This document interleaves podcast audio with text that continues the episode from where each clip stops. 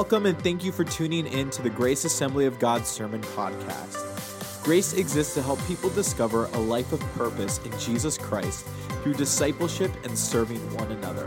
If you would like additional information, visit us online at w w w dot grace of bel air dot com. Again, thank you for joining us and enjoy this week's message. So today in our Resurrection Life series, Uh, we're we're going to be unpacking Romans chapter uh, chapter eight, verses twenty-six through thirty, and I call this a sure help, a sure help.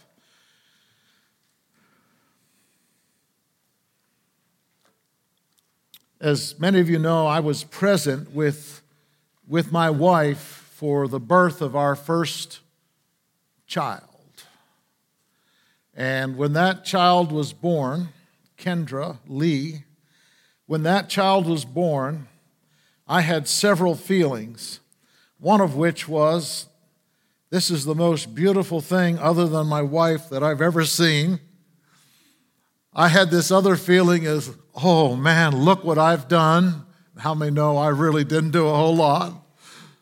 Um, I had the feeling of, this rush of love for a child that I've never experienced, to be the protector, to be the provider, to be the one that would pray over her, to be a dad to her, to guide her in the right way. And, and then as that began to be unfolded, we wanted her to grow up with knowing Jesus and loving Jesus and picking good and appropriate friends and developing character in her and all of those things. And, and that's what began to guide our lives. It was no longer just the two of us.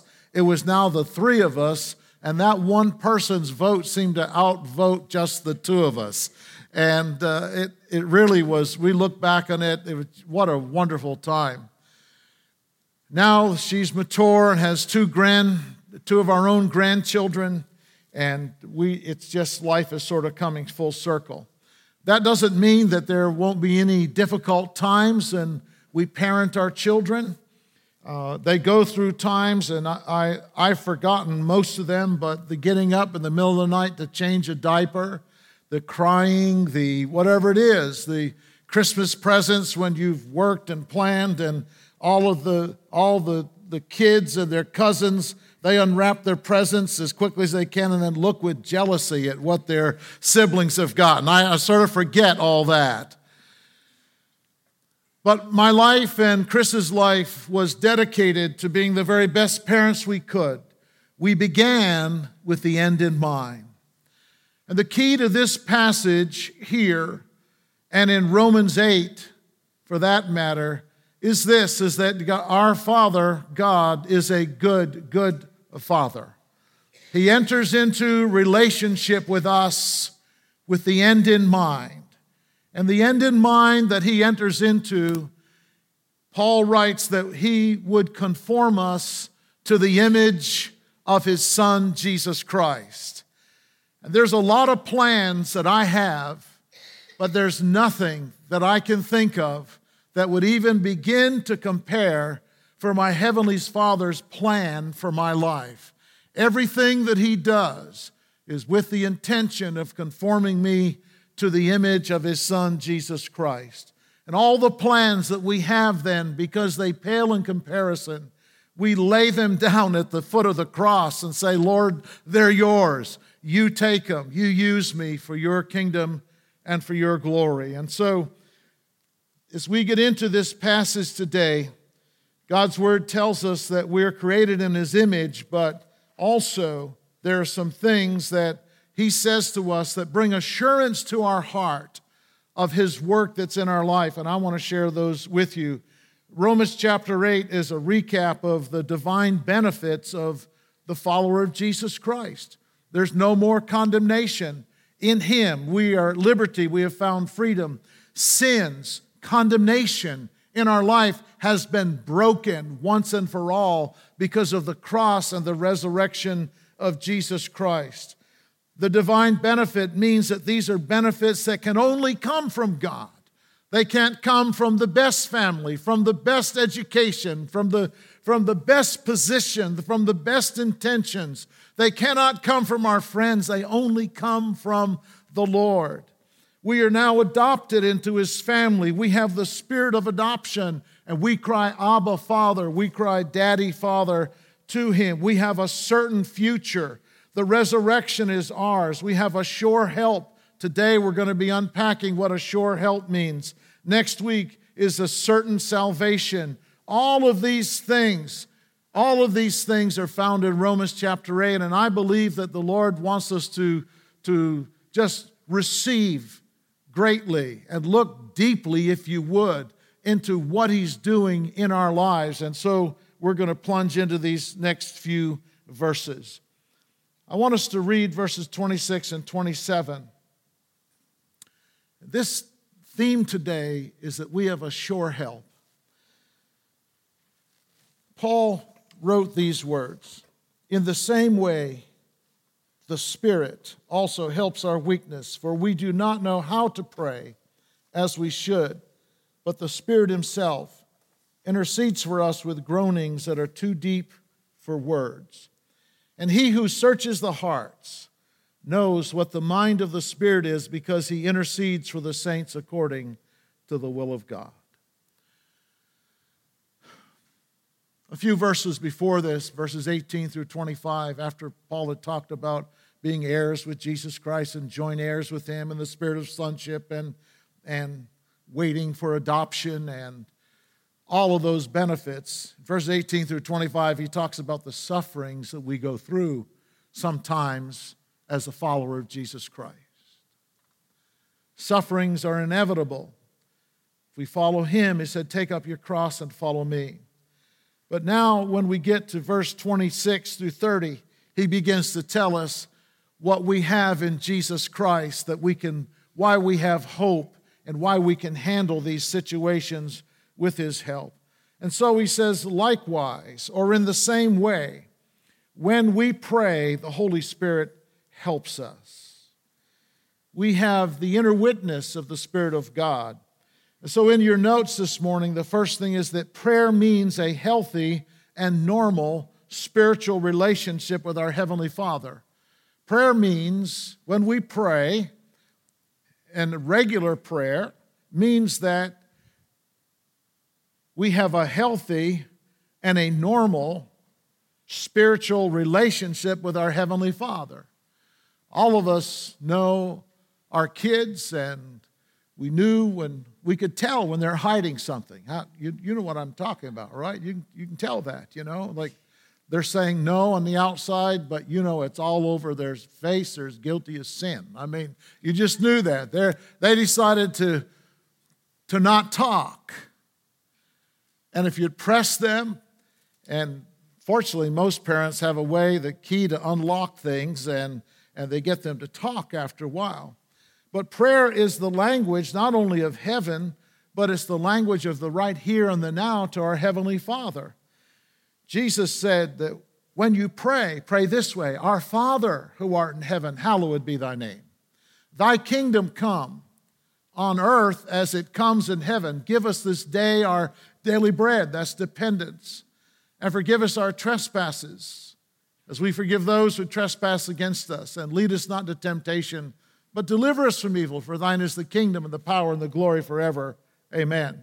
When Moses prayed, the Old Testament says that he changed the mind of God. When David, I just read this past week in First Samuel, when David prayed, God had decided he was going to do something as discipline. And David prayed and interceded, and the scripture says he changed the heart of God. There's power in prayer. In fact, someone has said that seven days without prayer makes one weak. W E A K. Do you get that? Yeah, seven days without prayer makes one weak. Okay, we're going to move on. All right. But here's the deal. When we, par- when we pray, we don't often know how to pray, but the Spirit helps us in our weaknesses. What that means is this, is that our weaknesses We only know what we know. We only can see what we can see. We're limited. And so we often pray according to what we know and what we see. But the problem is our weaknesses are many because we're human. Yes, we're made in the image of God, but there's such a thing as the fall. Did you ever hear about the fall? Yes, yes. Sin has stained and tainted the human race and has tainted all of us. And so when we pray, we often don't know how to pray. But thank God his, the Spirit helps us. And what the Spirit helps us mean is that the word literally means that he takes a share. He takes a share in helping us. He takes a share in our burdens. Let me explain it this week, this way. Back in the day when I first started ministry, we're in the Outer Banks. And so we uh, we worked, and I've shared some of this with you before, and we're, we're building houses. And we had a we had a, a foreman on the job that I absolutely just loved him, but his name was Joe Spencer.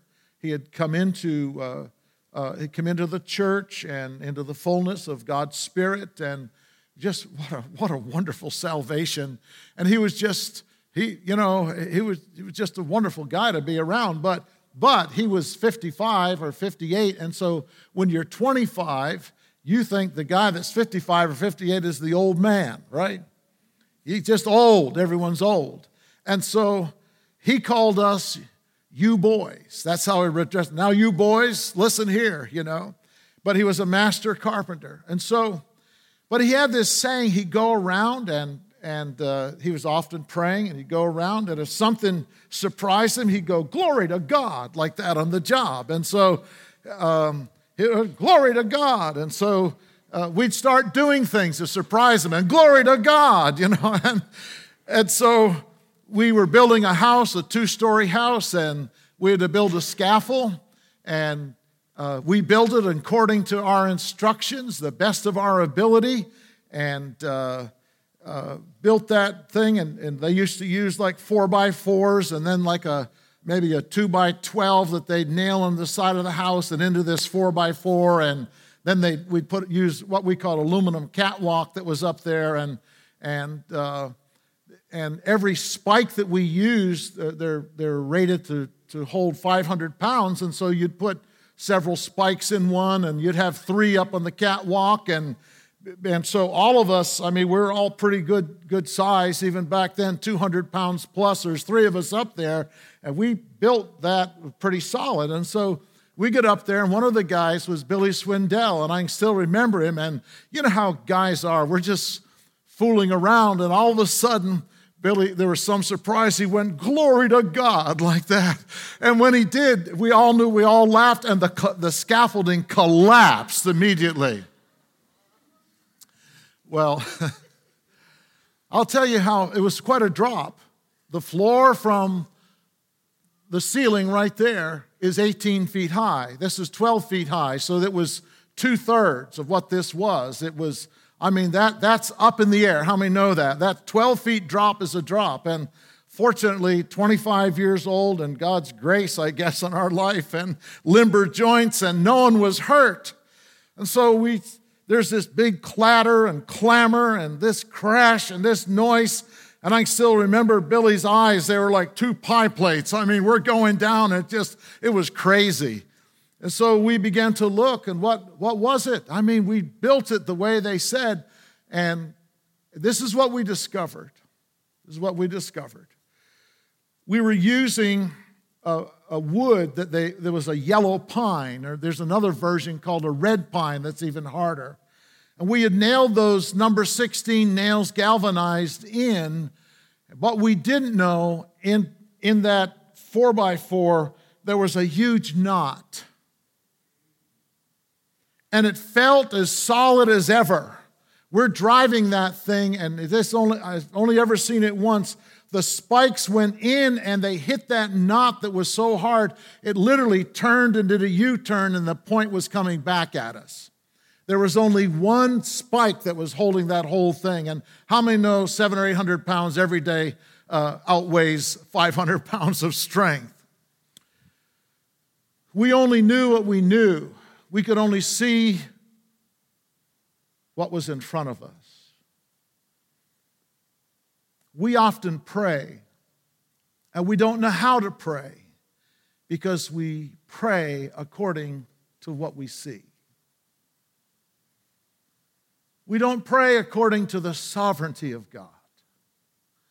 We pray for relief. We pray for provision.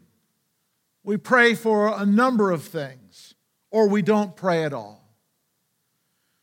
We listen to voices around us and who says this, or we get so busy, or we say, oh, prayer doesn't make a difference, and what's, what's the use of praying anyway?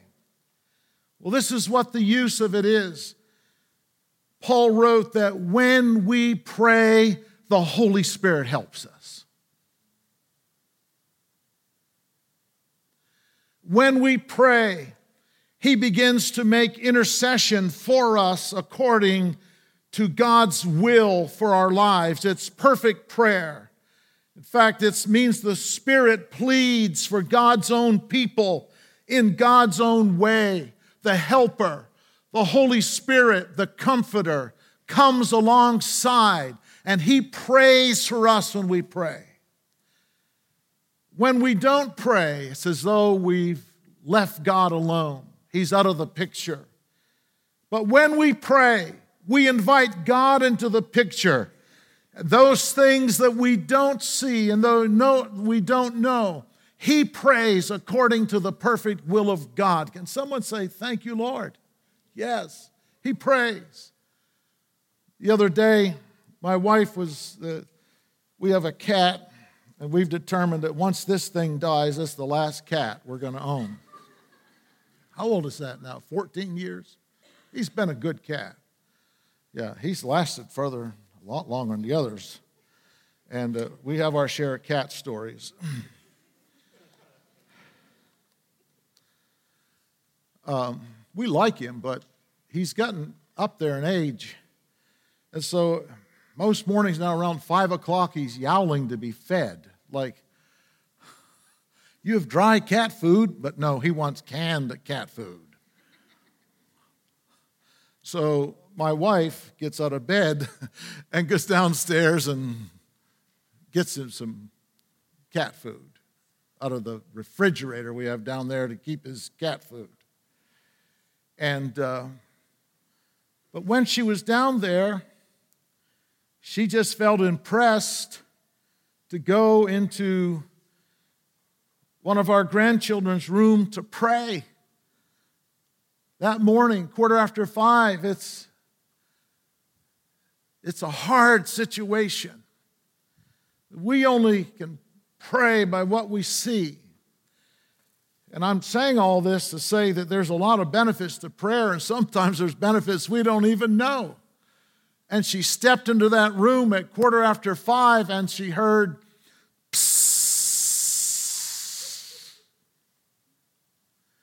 there was a, a leak in the pipe in the ceiling. And I heard a yelp. And I went, oh my goodness, you know, like. So I went down. I'm in my bare feet, and I walk on the carpet, and the water's squishing up around my feet. But we caught it in time, so it was only maybe a twelve foot by twelve foot area. Now listen, my wife went down to pray. She listened to the prompting of the Spirit. If prayer was not important, I can tell you there have been thousands and thousands and thousands and thousands of dollars worth of damage. That's just a side benefit of prayer. Can someone say amen? It was enough trouble as it was on that tearing up carpet and everything else. But God's word says this, that when we pray, the Spirit intercedes with us with groanings that are too deep to be uttered. Paul made reference to this in verse twenty-three when he said, we long and groan for adoption as sons, that day when we'll see Jesus Christ and all of creation. He'll reconcile all things to Himself. That's the plan that God has. but groanings that are too deep to be uttered. Groanings mean, friend, that when we pray, we groan or we long for in earnest expectation. It's that deep down longings and supplications which well up from our innermost beings, and they cannot be imprisoned or defined by our words, and we groan in the Spirit. Paul used the same language in First Corinthians chapter fourteen, verse two, when he said, when you pray in the Spirit or speak in the Spirit, you pray to God. We groan in the Spirit. There's a prayer language that God gives to us. It's not that we always speak in that prayer language. Not long ago, someone, another pastor asked me, we were together at some place, and they said, what do you do when you get dry or when you get, you know, how do you restore yourself? I said, I go to the church basement. But you do? I said, yeah. Like, what's in the church basement? I've been in a lot of church basements. How many know they're not the greatest place to go? But it's the one place in the building that I can get alone with God. And I can pray. There's things that weigh on me. There's things that I don't know how to deal with. There's things that I can see, but I don't have the big picture.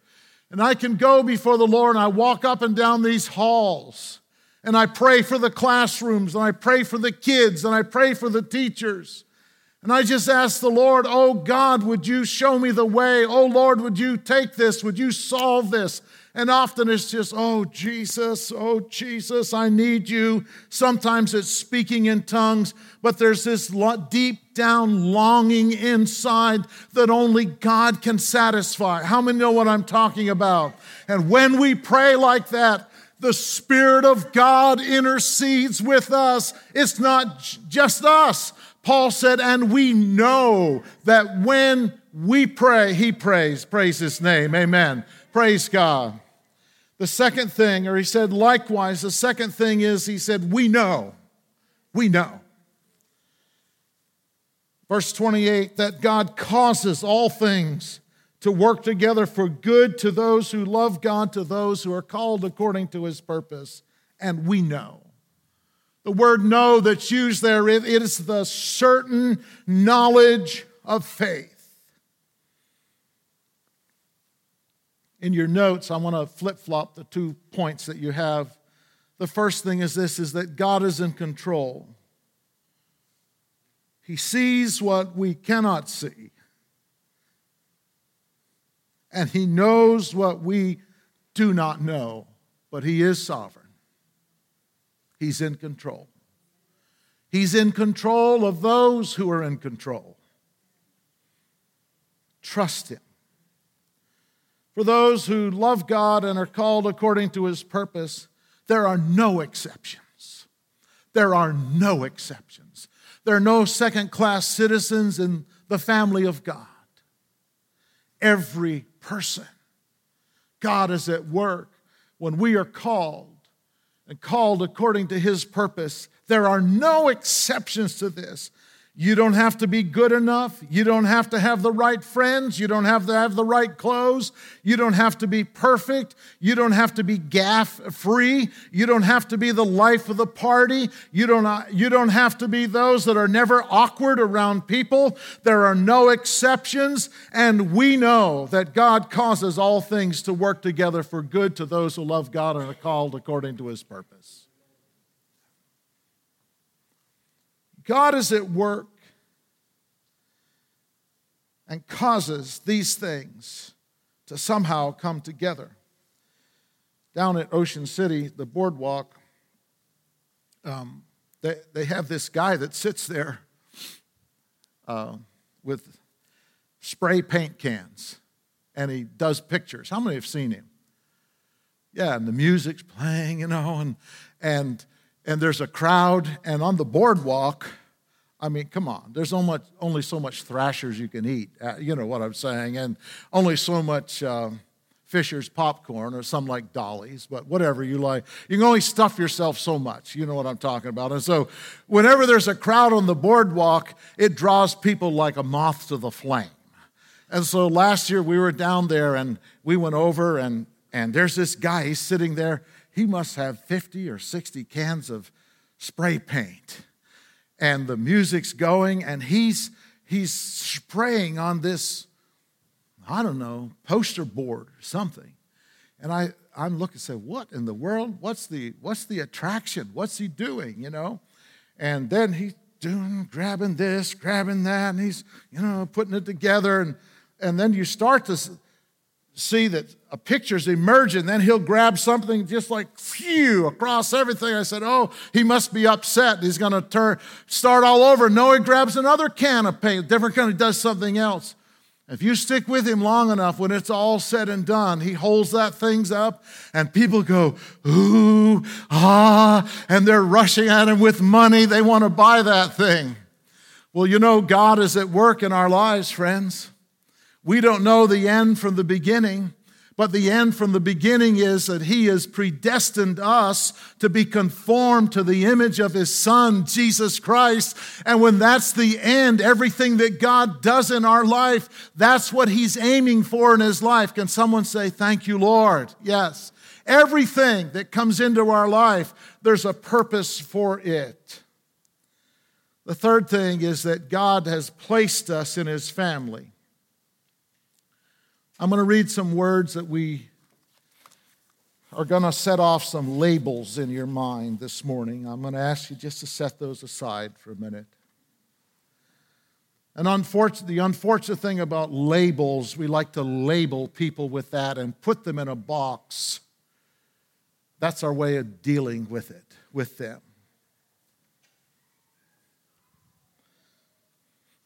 For those whom he foreknew, he also predestined to become conformed to the image of his Son, so that he would be the firstborn among many brethren. And these whom he predestined, he also called. And these whom he called, he also justified. And these whom he justified, he also glorified. It's important to know that this passage is not nearly so much a passage on doctrine, whether you believe you're a follower of the Calvinist, Calvinism or Reformed or Pelagian or Arminianism. They're all views of soteriology, of salvation. What this passage is all about is that why and how God works in the life of his children. That's what this is about.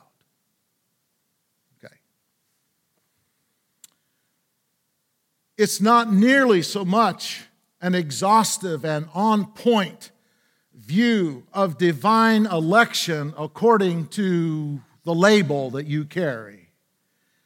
And by the way, how many know when we get to heaven, God's not going to check our labels. He's going to check, have you been washed in the blood of Jesus Christ? Is, have you placed your faith in my Son, Jesus Christ? Are you a member of of my family?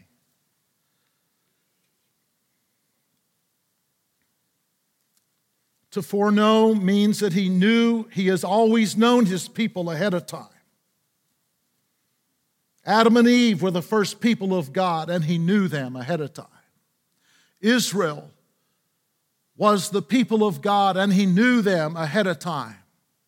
The church is an extension of the people of God, and he knows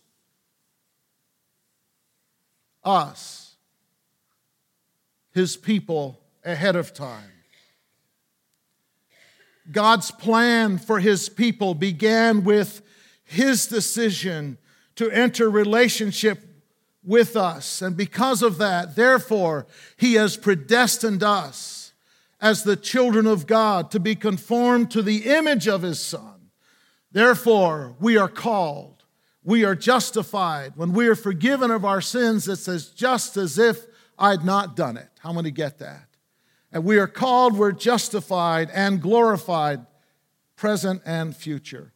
Leslie Newbigin said this, to be elect in Christ Jesus, and there is no other election, means to be incorporated into his mission to the world, to be the bearer of God's saving purpose. In other words, to be a living epistle, Paul wrote, to be the, to be the testimony of God's saving purpose and grace for his whole world, to be the sign and, and, and the agent, and to be among the first fruits of his blessed kingdom, which is forever and ever and ever. Praise his name. If we would concentrate on anything, it's what it means to be elect in the Son, what our purpose is. How many understand that? It's not enough to flash your credentials. How many get that? It's not enough to say, I've got a driver's license, therefore I can drive any old way I want. That's not it. The proof is in the pudding. Can someone say amen? Can someone say amen? Amen. Without being mad, okay? And because you are elect in Jesus Christ as a follower of the Lord, he has predestined you to be conformed to his image. When our daughter was born, the first thoughts that went through our minds, I shared some of them with you. We had something in mind, something in view for her, and everything took place because of that. I'm going to have the band come, if they would, at this time, please. So what this means in your notes, there are three things. It means that God, we're in process. We're in process.